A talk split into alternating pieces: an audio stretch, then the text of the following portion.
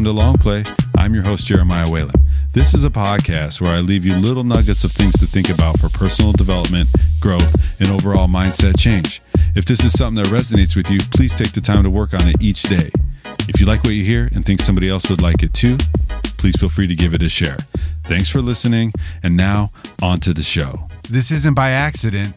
I'm here because I said yes, because I prioritized perseverance. I worked on my resiliency. I wanted to do it. So many times in my journey of living in California, which, if you aren't familiar, I basically picked up my whole life and that of two of my friends. And we moved out here many, many years ago. You can check back on Time for Some Action episode and get that story. But over the course of the years, I found myself in mostly the right place at the right time and the willingness to say yes and try it. Also, there were times when I had to do things I didn't want to do. And you know what I did then? That's right. I said yes.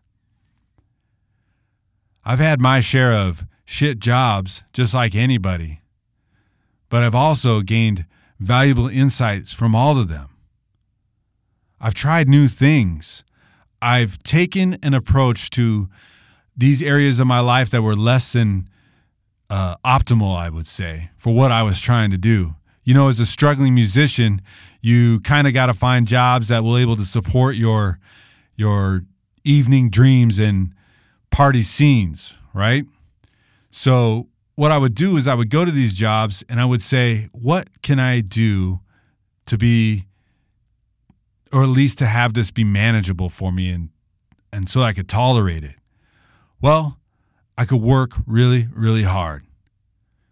I would use one of the greatest lessons instilled in me as a, a young impressionable youth by my parents, and that was a good work ethic.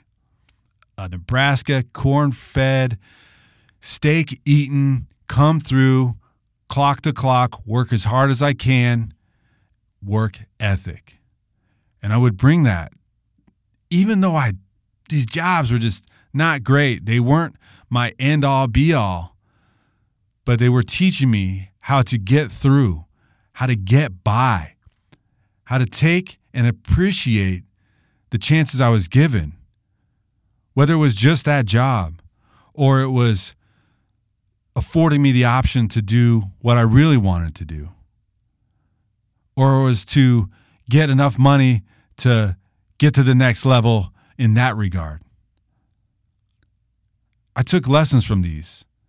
Most of them involve people, the great people I've met, friends to this day, mentors to me, even though they might not have been known they were mentors. Been known or unknown. Either way, you feel me. It's time to do things on purpose. It's time to bring in what you can to the situation that you found yourself in. If you don't like it, keep working.